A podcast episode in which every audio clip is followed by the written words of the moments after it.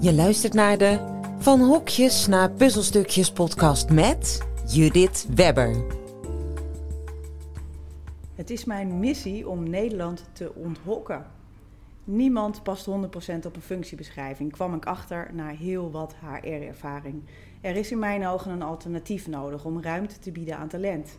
Om te bouwen aan vertrouwen, verbinding en veiligheid. De basis van iedere samenwerking, vind ik. En met 2 simpele stappen heb ik ontdekt dat je tot een puzzelstukje kunt komen en groots effect bereiken.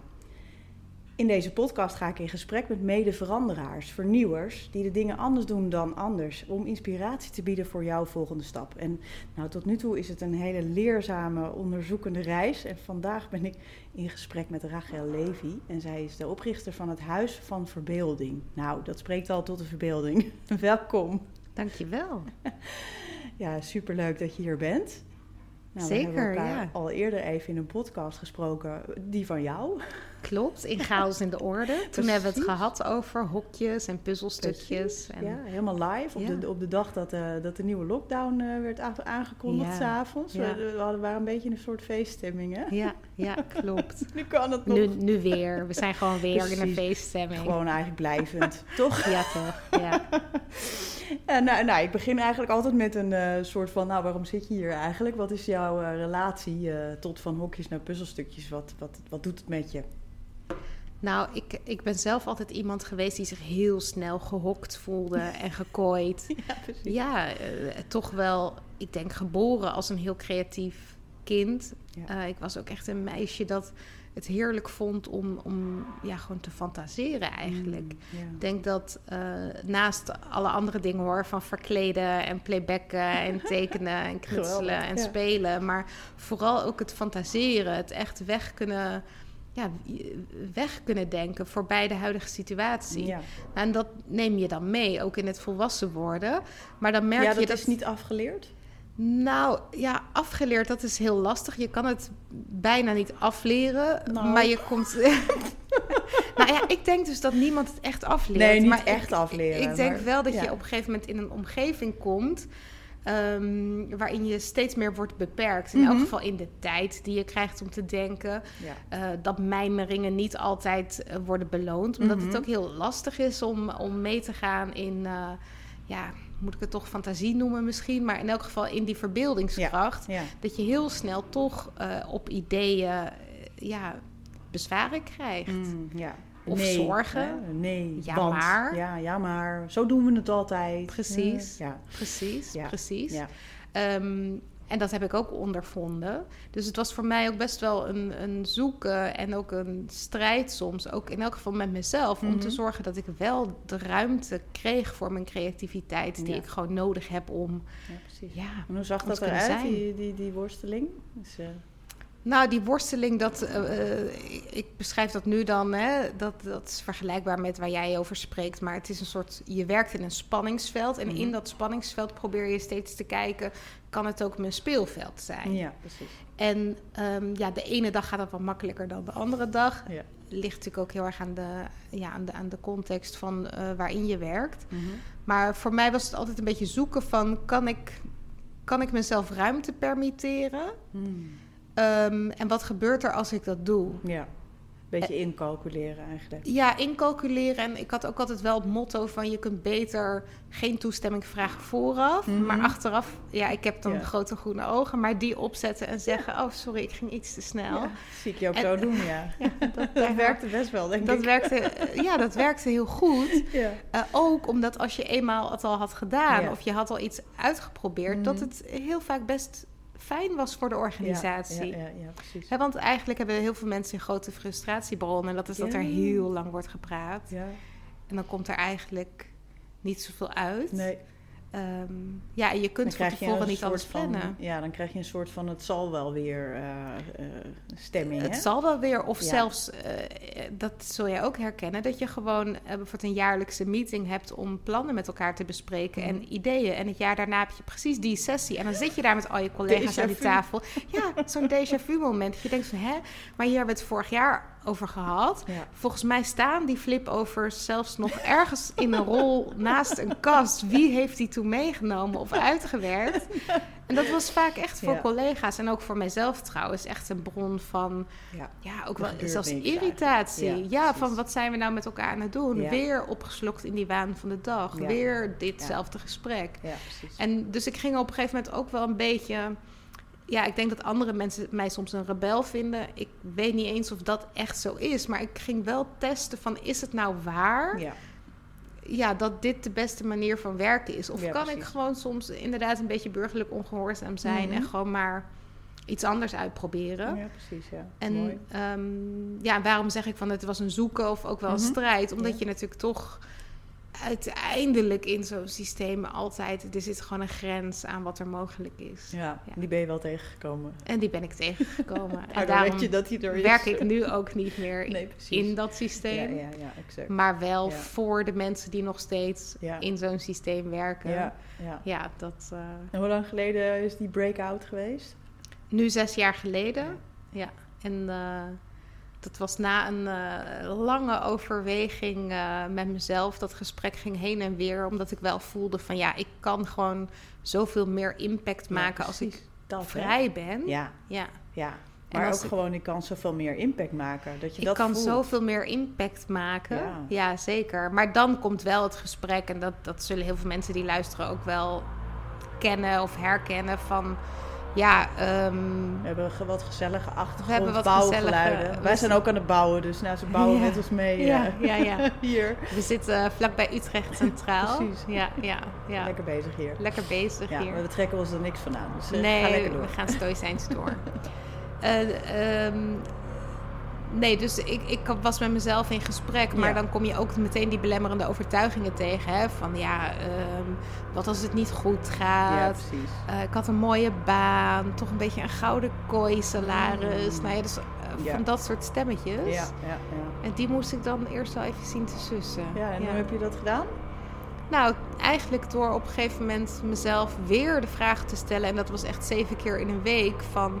is het niet tijd om te gaan? En toen na de 7e keer of de 8e keer... dat ik het ook hardop uitsprak naar mijn toenmalige vriend... toen dacht ik, de vraag zo vaak stellen is hem gewoon beantwoorden. Ja, precies, ja. Ja, dan moet ik kennelijk gaan. En nee, ik weet niet of ik het ga redden. Nee. Maar... dat is weer hetzelfde. Als je het niet geprobeerd hebt, dan... Beter achteraf zeggen, dat was toch niet zo'n goed idee... dan vooraf zeggen, ik ga het niet doen. Precies. Ja. Ja, wat krijgen we dan? Want er een hoop programmering eigenlijk mee, hè? Want al die stemmetjes, dat is natuurlijk dan programmering. Hè? De andere mensen die dat allemaal tegen jou gezegd hebben. Want hoe komen we aan dat soort denkbeelden? Nou, zeker, 100%. En het begin van mijn ondernemerschap, die hele reis... dat was naast die eerste dappere stap van... oké, ik zeg mijn baan op... was het vooral dat ik die eerste... ik denk wel 2 jaar ben ik gewoon bezig geweest. En dat werd ook een soort van project met mezelf. Van ontleren. Ja, zo noemde ik het ook. Oké, nu ga ik de komende 2 jaar alles ontleren. Ja, wat ik heb geleerd over werk, over creatie, over geld. En dan ga ik mezelf daarna gewoon weer nieuwe dingen aanleren. Ja, die nu ondersteunend zijn. Dat klinkt wel heel bewust. Was je daar op dat moment ook al bewust van? Of zie je eigenlijk meer heel snel. Ja? Nee, ik was me er heel snel van bewust. Ja. Omdat ik wel... wist van, ik ben in hart en nieren misschien wel een ondernemer... maar ik heb het niet geleerd en ik ben het niet gewend. En ik ben wel gewend om een ambtenaar te zijn. Oh, dat is inderdaad nog even een ander uit. Dus ik moest wel... Ik was me heel bewust van dat ik echt iets nieuws moest leren. Ja, precies. Ja. En iets wat wel al in me zat, maar wat wel onder een laag stof. En die stof is dan inderdaad de patronen die je had geleerd en de overtuigingen. Ja, grappig. Ja, ik heb dat zelf niet zo heel bewust ervaren. Maar wel, ik ben ook denk ik wel een aantal jaar bezig geweest met een herontdekking van mezelf. Van wie ben ik nou eigenlijk zonder dat hokje van HR-adviseur. Ja. Daar had ik 12 jaar in gebivakkeerd. Dus... op allerlei plekken overigens, maar toch, dat was wel een stukje identiteit wordt het dan, wat je dan toch weer los mag laten. En wie ben je dan zonder dat eigenlijk? Precies, ja. En wat zit er dan allemaal nog meer in je? Ja. Wat je dus wel ergens voelt, hè? Van ik kan nog veel meer impact maken. Ik weet nog helemaal niet hoe, ik weet nog niet eens waarmee. Ja. Maar dat gevoel, dat is wel essentieel natuurlijk, hè? Om vandaan in beweging te komen. Zeker. En hoe ziet nou een wereld eruit voor jou, die een soort utopie, zeg maar? Waar droom jij van? Nou, ik denk in een utopiewereld, en het is niet eens per se een utopie, want we zouden dat met elkaar kunnen doen. Precies, we zijn het aan het leren natuurlijk. Maar... We zijn het aan het leren, maar in die wereld doet iedereen wat hij leuk vindt en waar hij goed in is. En dan, of daar dan weer een organisatievorm voor wil ontstaan, dat gaan we dan ontdekken. Ja. Maar ik denk echt dat het mogelijk is, omdat we zijn ook allemaal zo anders. Het is echt niet zo dat iedereen precies hetzelfde gaat doen of wil doen, of in precies dezelfde dingen goed is. Nee, normaal niet, hè? Dus, nee. Maar ik denk wel dat waar het nu is misgegaan, is dat... toch wel heel veel afhankelijk is van hiërarchie. En zodra je een kunstmatige hiërarchie inricht... krijg je ook per definitie... dat de een wel ruimte krijgt en de ander niet. En de ene stem wordt wel gehoord en de andere stem niet. Ja. En het ene idee krijgt ruimte en het andere idee...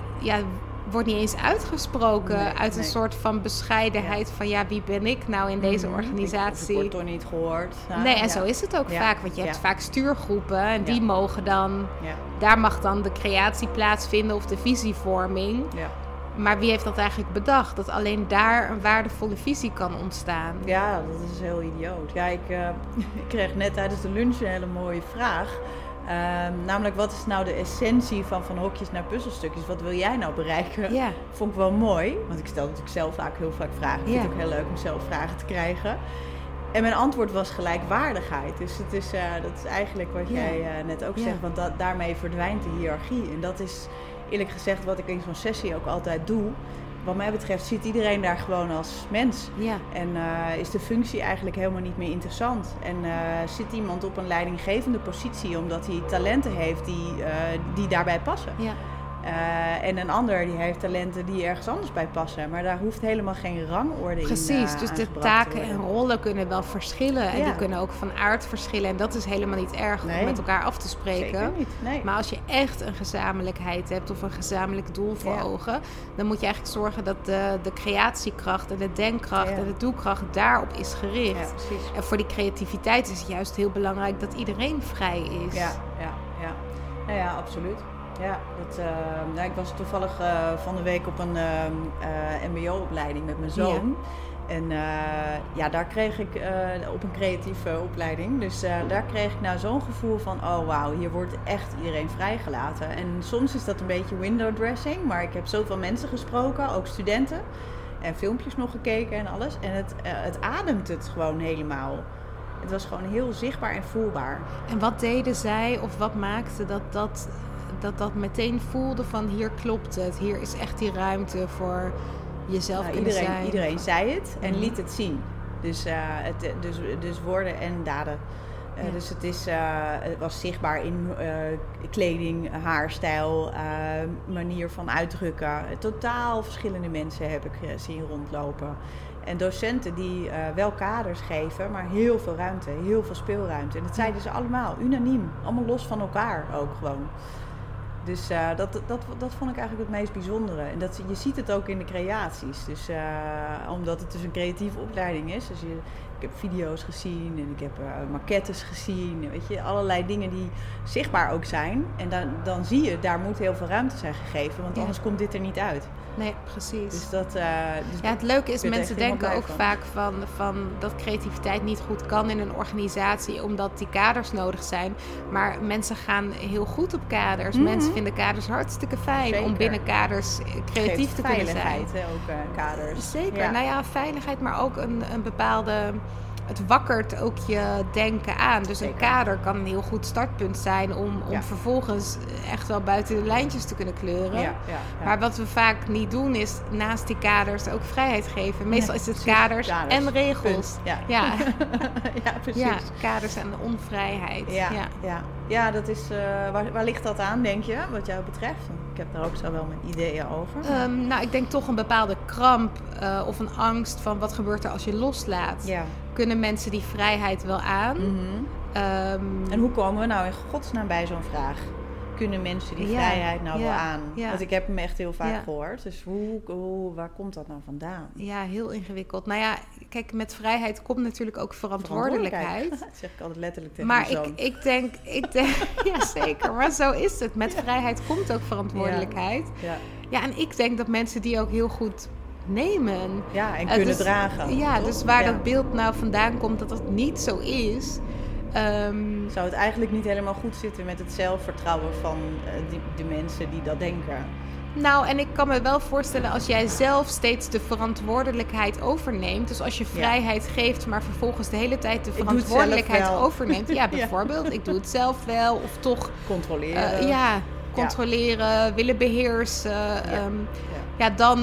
Dan geef je ook niet echt de vrijheid. Dan doe je alsof je vrijheid geeft. Ja, precies, ja. Maar dat is dan niet zo. En in dat gesprek, dus je zegt dan, oké, ik geef jullie de vrijheid. Ja. En fijn, je mag gewoon creatief zijn in dit bedrijf. Er is veel meer mogelijk dan je denkt. Ja. Maar als inderdaad die woorden en die daden niet kloppen... Ja. En je voelt in elke actie die je doet van... Ja, maar ze zeggen het wel, maar het is niet zo. Ja, want ik krijg niet de verantwoordelijkheid. Nee, dan is er niet echt speelruimte, maar wel heel veel spanning. Ja, ja, precies. Nou, ik denk dat dat inderdaad heel vaak aan de hand is. Ja. Dus ik noem het zelf congruentie. Ja zeggen, ja doen is natuurlijk is het tegenovergestelde. Hè? Ja. Dat is congruent. Maar ik zie inderdaad kom ik heel veel tegen. En ik ben daar ook heel gevoelig voor. Een soort radar heb ik ervoor. Dat het, of het window dressing is of niet, zeg maar. Of het klopt of niet. En er wordt wel heel veel aan de buitenkant van wij zijn zo'n inclusieve organisatie, ik noem maar wat. Ja, ja. Of we zijn zo bezig met women leadership, kwam ik natuurlijk ook vroeger heel veel tegen, nog steeds wel trouwens. En, maar ondertussen werden die vrouwen helemaal afgebeuld en als ze vroegen om wat eerder naar huis te gaan, dan neem je de middag vrij, weet je wel. Dat was dan een uurtje of zo, weet je wel. Dus, de hele, dat was nog helemaal niet kloppend, zeg maar. Dus dan kan je zo'n programma neerzetten. Maar als het in de cultuur, in hoe mensen met elkaar omgaan, nog niet verankerd is, dan ik vind het dan echt helemaal nergens op slaan. Ja, precies. Dat ben je nou aan het doen. Ja. Ga daar eerst eens aan werken en zet dan zo'n programma neer. Dan klopt het tenminste. Ja. Ja. Dus anders zet je alsnog weer, dit is de wereld en dan hebben we daar een leuk clubje. En dat is wel heel fijn hoor, om in dat clubje te zijn. Maar zodra je de wereld weer ingaat, dan... Oh ja, is toch weer een beetje anders. Nou, ik vind het sowieso interessant dat voorbeeld wat je noemt over die werktijden. Ja. Dat vind ik gewoon heel naïef gedacht. En er is inmiddels al lang bekend dat niemand erbij gebaat is om te doen alsof je 8 uur achter elkaar productief is. Je kan het veel beter loslaten. En dan maakt iemand misschien geen 40 uur, maar een keer 20. En een andere keer zit hij lekker in flow en dan is hij niet meer te stoppen. Ja, ik denk dat we daar ook veel meer vanuit mogen gaan. Want mensen zitten gewoon niet de hele dag... productief te zijn. Nee, maar dat is, dus het vraagt ook een soort radicale eerlijkheid naar jezelf, denk ik. Vanuit iedere rol. Ja. Dat het gewoon onmogelijk is. En zodra je het voor jezelf kunt accepteren dat dat inderdaad niet gaat, ga je het ook andere mensen niet meer opleggen. Ja. Dus ik denk dat het daar toch altijd begint. Dus... En daar is nog wel wat te doen. Want, zeker. We zijn nog niet zo mild eigenlijk naar onszelf. Nee, ik denk wel dat we het nu in deze afgelopen 2 jaar wat beter hebben kunnen ontdekken. Hè? Van juist door het in je eigen omgeving zijn. Zonder dat mensen meekijken of je nou echt al die 8 uur achter je computer zit of niet. Hè, is er ineens misschien ook wel af en toe ruimte om tussendoor te lummelen of even die wandeling te maken. Ja. Waardoor je ook merkt van... Oh ja, dit doet me eigenlijk heel goed. Ja. Want nu heb ik ook ineens denktijd. Ja. Het geldt niet voor iedereen hoor, want ik hoor ook mensen waar ik vreselijk mee te doen heb, waar echt de agenda nog voller is dan ooit met overleg. Back-to-back afspraken. Ja, online meetings. Ik moest alweer 5 minuten geleden ergens zijn en zo, En dan dus verbaasd zijn als organisatie dat er geen creativiteit of innovatie plaatsvindt. Ja, precies. Het is gewoon helemaal vast, hè? Ja, dat mensen dus niet de ruimte nemen om met goede ideeën te komen. Nee. Ja, daar kom je dan ook niet op. Nee, als je gewoon maar door aan het hollen bent van het een naar het ander, dan is daar helemaal geen ruimte voor. Nee. Dus ja, eigenlijk is jouw verpakte tip een beetje van leren een beetje lummelen. Het is heel erg belangrijk om dat te doen. En dat is niet eens per se lummelen, maar het is gewoon iedereen weet... Dat is wel het eerste gevoel dat mensen erbij hebben. Ja, ik denk dat we daar wel doorheen moeten eerst. Nee, zeker. Ja, daar moet je eerst doorheen door dat gevoel. Maar het is heel belangrijk om tot denken te komen. Moet je ook even denkruimte creëren. En dat betekent dat je eerst even op die pauzeknop moet drukken. Dat al die gedachten over de laatste meeting en de volgende meeting en alle to-do's en de mail en alles wat er nog moet.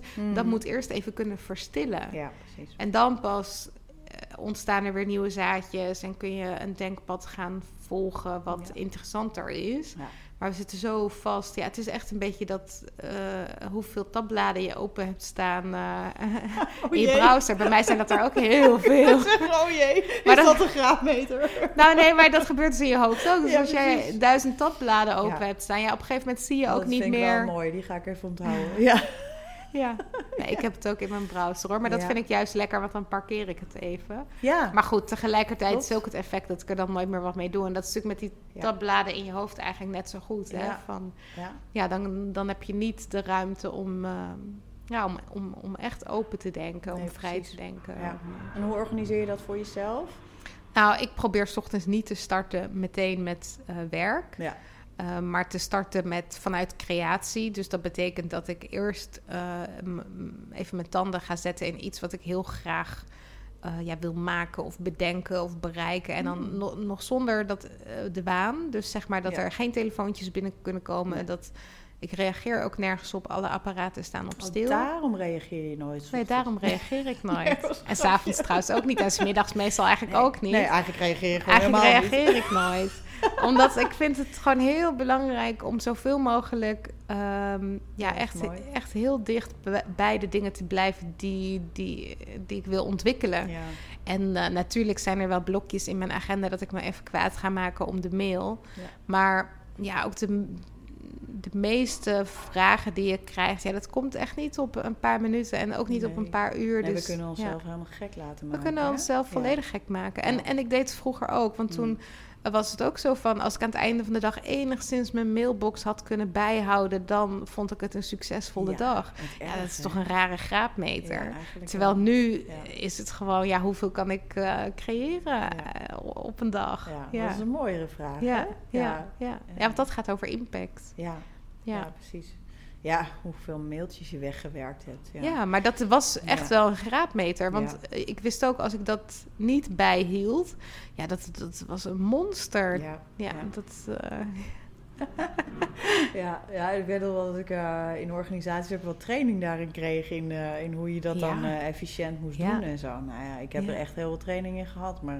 Nee, het meest efficiënt is echt minder mailen. Ja. Want als je minder mailt, krijg je minder mail terug. Precies, dat vind ik inderdaad zelf ook heel fijn. Ik bel liever eigenlijk. Ja. Dus ik vind dat live contact ook veel beter. Mm-hmm. En vaak kan je heen en weer mailen tot je een ons weegt. Ja. Terwijl je in één telefoontje van 5 minuten meer kan afspreken. Ja. Dus... Ja. Ik vind dat voor mij is het ook echt veel efficiënter. Ja. En inderdaad, anders krijg je ook al die mailtjes weer terug. Mm-hmm. Dus, en ik zou toch ook wel echt als tip geven, vraag je af of je overal over moet overleggen en of dat ook steeds in een groepen moet. Mm. Ik merk het nu, ik dus buitenwerk noem ik het maar even. Mm-hmm.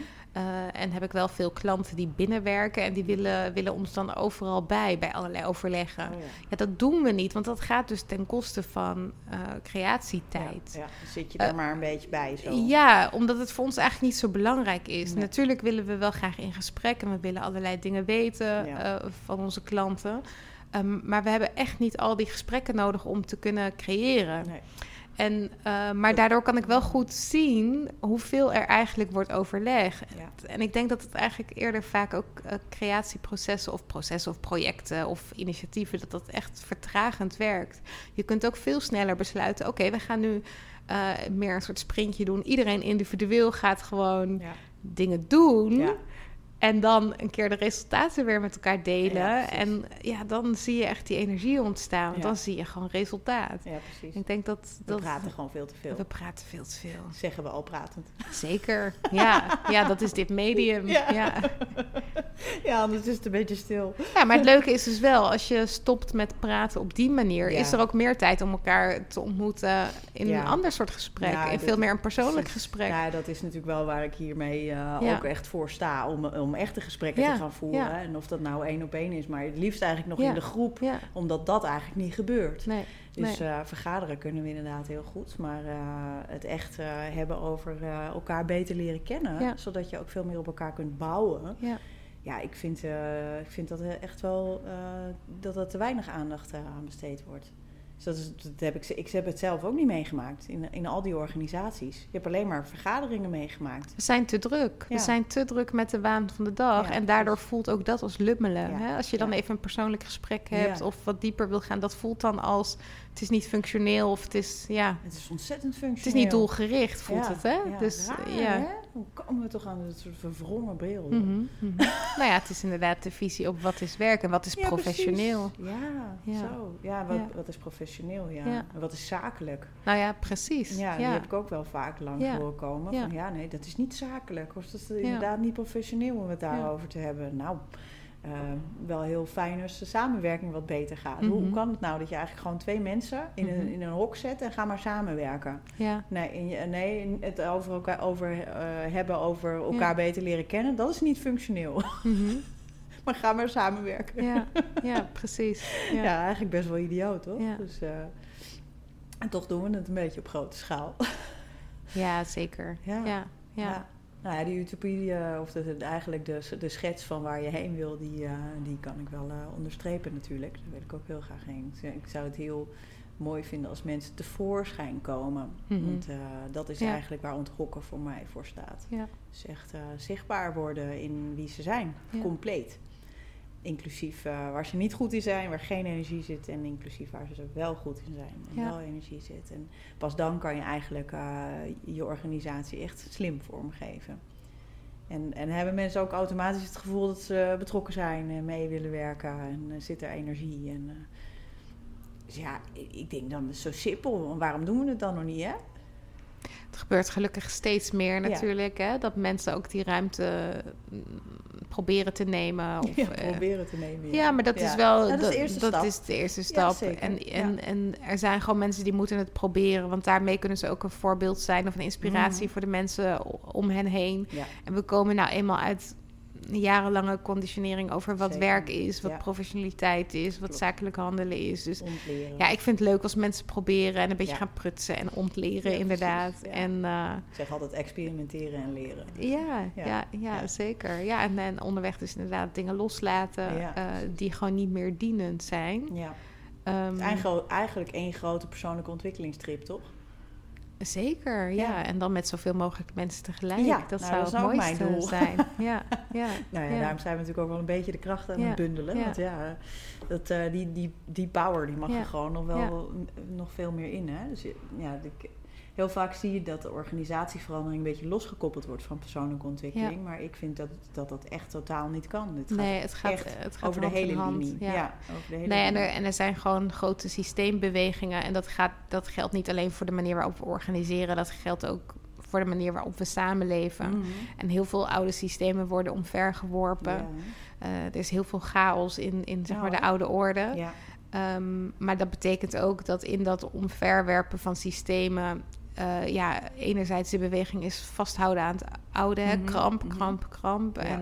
En ook angst en zorgen. Ja. Omdat het nieuwe nog niet bekend is. Nee. Het heeft nog geen duidelijke vorm. Dus we weten niet waar we naartoe bewegen. We weten alleen dat we bewegen. En dat we ook moeten bewegen. Ja. En ik vind dat chaos in de orde denken juist heel leuk. En ik denk dat mensen ook... heel veel grip kunnen ervaren als ze zien dat ze nu kunnen meecreëren. En kunnen meebedenken van hoe kan het eruit gaan zien, de toekomst. Ja. En dat er niemand anders is die die toekomst bedenkt, behalve wij. Hè? En wat is eigenlijk een maatschappelijke trend of een maatschappelijke beweging? Dat is gewoon dat heel veel mensen in een nieuwe richting gaan denken. Ja, en als dat een beetje dezelfde richting is, dan ontstaat er beweging. Ja, dus als je het hebt ook over het nieuwe organiseren, wat dat ook kan zijn, hè? Want ik weet het ook niet. Ik ben niet een goeroe op het gebied van het nieuwe organiseren. Nee, ik ook niet. Maar ik geloof wel dat je hebt er altijd invloed op als je er invloed op wil hebben. Ja, dus als jij dat gesprek wil aanzwengelen in jouw organisatie, dan je hoeft dus niet bang te zijn voor verandering. Jij bent de verandering en de verandering gaat niet sneller dan dat jij en je collega's bereid zijn iets te veranderen. Precies, Nou, dat vind ik inderdaad ook altijd wel een mooie. En sterker nog, de verandering gaat niet sneller dan de langzaamste die meebeweegt. En dat vinden mensen die voorop lopen nog wel eens spannend. Dat gaat dan niet snel genoeg. Ja. Maar voor degene die achterop loopt, is dat net te behappen, zeg maar. Precies, dus, of nog niet te behappen. Nog niet te behappen. Dat zie je ook heel vaak. Dat het gewoon nog te... Ja. ja, te blurry is van wat betekent dit voor mij? En dat is wel wat mensen graag willen weten. Wat betekent dit voor mij? En het is ook vaak lastig om daar al iets over te zeggen. Omdat de voorlopers dat beeld ook nog niet precies hebben. Nee. Die weten ook nog niet, hoe pakt dit precies uit? Nee. Welke vorm gaat dit precies krijgen? En dus dat spanningsveld, dat zal daar altijd op zitten. Ja, ja. Maar het is wel goed om af en toe om je heen te kijken en te zien van waar sta ik eigenlijk? Mm-hmm. En hoeveel invloed pak ik? Ja, en dat mag ook echt per project of per verandering verschillen. Want je kan de ene keer heel veel energie voelen in het vooroplopen. Ja. En de andere keer kan het zijn dat je hem niet voelt. Nee. En dat zegt vaak ook iets over, ben je al in staat om voor je te zien wat het kan betekenen? Of heb je daar een gevoel bij? En je hoeft dus niet... Ik geloof ook niet dat er mensen zijn die echt veranderaars zijn of koplopers en mensen die dat niet zijn. Ik geloof dat dat heel erg afhankelijk is van... waar het over gaat. Ja, waar het over gaat. Ja, en het momentum. Ja. En, dus misschien zijn ze op een ander vlak bijvoorbeeld juist achteroverleunend. Dat is wel een mooie nuancering. Ja. Ja. Ik moest net, kwam het beeld van het vliegtuig op bij mij. Ja. Vroeger was natuurlijk die vliegtuigen, die bestonden helemaal niet. En er zijn mensen op het idee gekomen om een vliegtuig te maken. Ja. Dus een beetje dat proces eigenlijk. Ja, die zagen het voor zich. Ja, die dachten, laten we eens kijken hoe een vogel dat doet. Terwijl misschien de buurvrouw had gedacht, dat kan helemaal vogel, niet. Dat kan niet, zo zwaar. Precies. Of daar is iets wat wij niet kunnen verklaren of uitleggen. Ja. Nee, zo werkt het precies. Maar ook nog later in de tijd, denk aan zoiets als een bitcoin. Ja. Maar er zijn nog steeds heel veel mensen die daar nog helemaal niks van begrijpen. Ik ook niet veel. Een beetje. Ik snap het een beetje. Ja, ik ook een beetje. Maar goed, ik was zeker niet een voorloper. Nee. Want toen ik er voor het eerst van hoorde... Ik weet ook nog wanneer dat was. Maar toen dacht ik echt van... het is mij te abstract. Ja. Je moet het me echt laten zien. Maar het was niet tastbaar. Nee. En daarom heb ik nu ook heel veel... Ik heb altijd heel veel begrip voor mensen die niet... in beweging kunnen komen of niet durven kiezen voor een bepaalde verandering. Ja, dan geloof ik ook, en zeker met de taal die wij spreken in organisaties, die is toch heel abstract. Ja. Daarmee creëert het ook een zekere afstand. Ja. Ik bedoel, als jij gaat praten over bewoners, participatie of data-architectuur, het schept afstand. Mm. Het is niet tastbaar voor mensen. Hoe ziet het er dan uit? Ja. Wat betekent het dan? Duurzaam inzetbaarheid is ook een mooie. Precies, dus... Gewoon maar even in. En dan verwachten dat mensen meteen zeggen... dat wil ik. Ik zie het helemaal voor me. Ja, laat mij maar voorop lopen. Ja. Ja. Dat is een illusie, want we scheppen zelf ook die afstand tot de verandering. Ja, om door de woorden aan te geven in feite. Ja, nou ja, woorden die niet meteen een beeld oproepen. Nee, precies. Ja. Nou ja, we zijn denk ik tegelijkertijd het ook nog aan het scheppen. Hè? Dus soms valt het beeld ook nog niet echt te maken. Nee, maar dan is dus wel het gevaar dat we het al helemaal verankeren in taal. En er dan vanuit gaan dat dat gesprek dat dus voldoende is gevoerd. Omdat we dan de goede woorden hebben gevonden. Ja.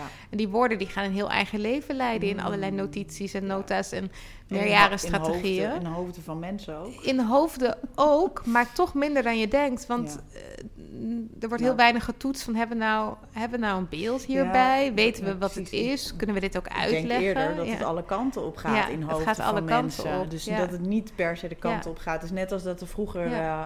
met het woord auto is natuurlijk een hele leuke altijd. Hè? Als je auto zegt, jij ziet totaal een andere auto voor je dan ik. Dat weet ik nu al. Ja.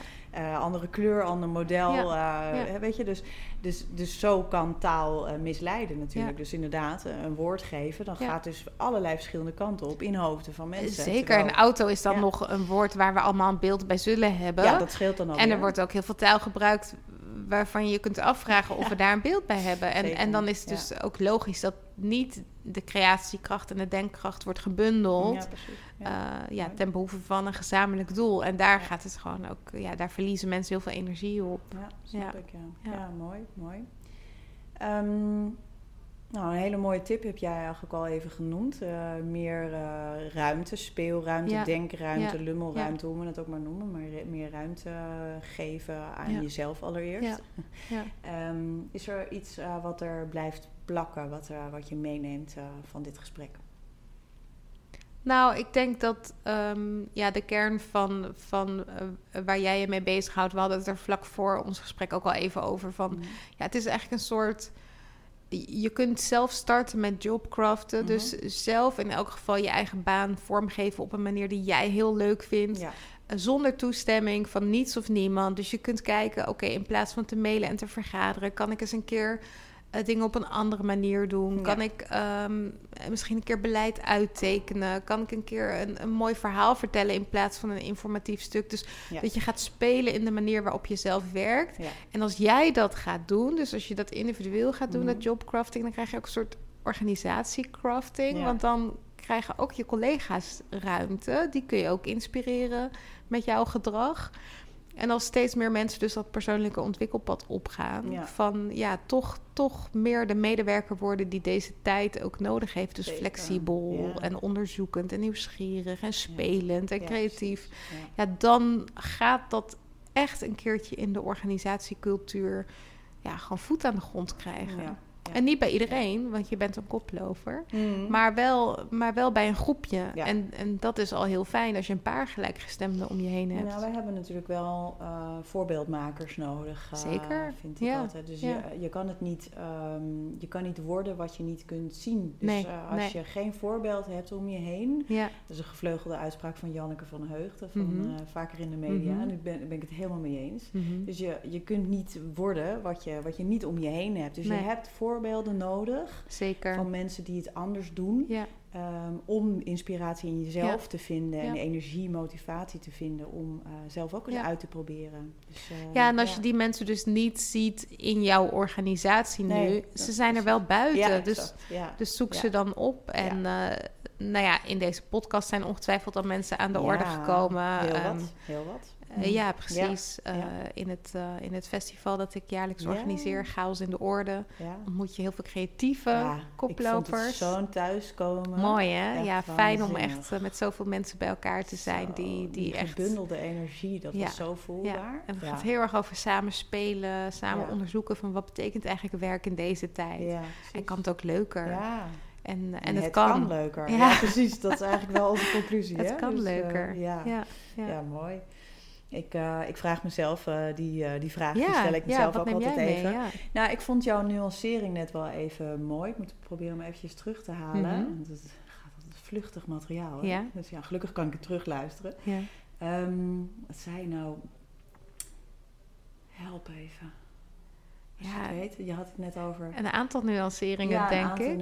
Ja, ik ben maar de nuancering dat als je het kan zijn dat je in de ene verandering een koploper bent. Dat was hem. Ja, ik was eventjes blijven zien. Maar nu blijft hij weer even opnieuw plakken. Inderdaad, in de ene verandering kan je een koploper zijn en in de andere meer een beschouwer. Ja. En dat is allemaal helemaal oké. Ja. Dus je hoeft eigenlijk jezelf die hele identiteit ook niet aan te meten. Nee. Nou, daar dat vind ik wel een hele fijne eigenlijk. Want ik ben ook helemaal niet overal de koploper. Nee, dat hoeft ook helemaal niet. Nee. Dus dat geeft een bepaalde ontspanning, merk ik. Zeker, want daardoor kun je gewoon gaan spelen op de momenten dat jij het wel ziet. Ja. En nog even wachten als je denkt van nou... Ja, dat doe ik wel. Ja. Alleen dit voelt meer als dat nog bewuster doen eigenlijk. Dus dus dank je wel daarvoor. Ja, dank. En het kan dus echt heel veel leuker. Dat is eigenlijk wel onze conclusie. Dat is de conclusie. Dank je wel. Graag gedaan. Wil je hier meer van? Abonneer. Tot volgende week!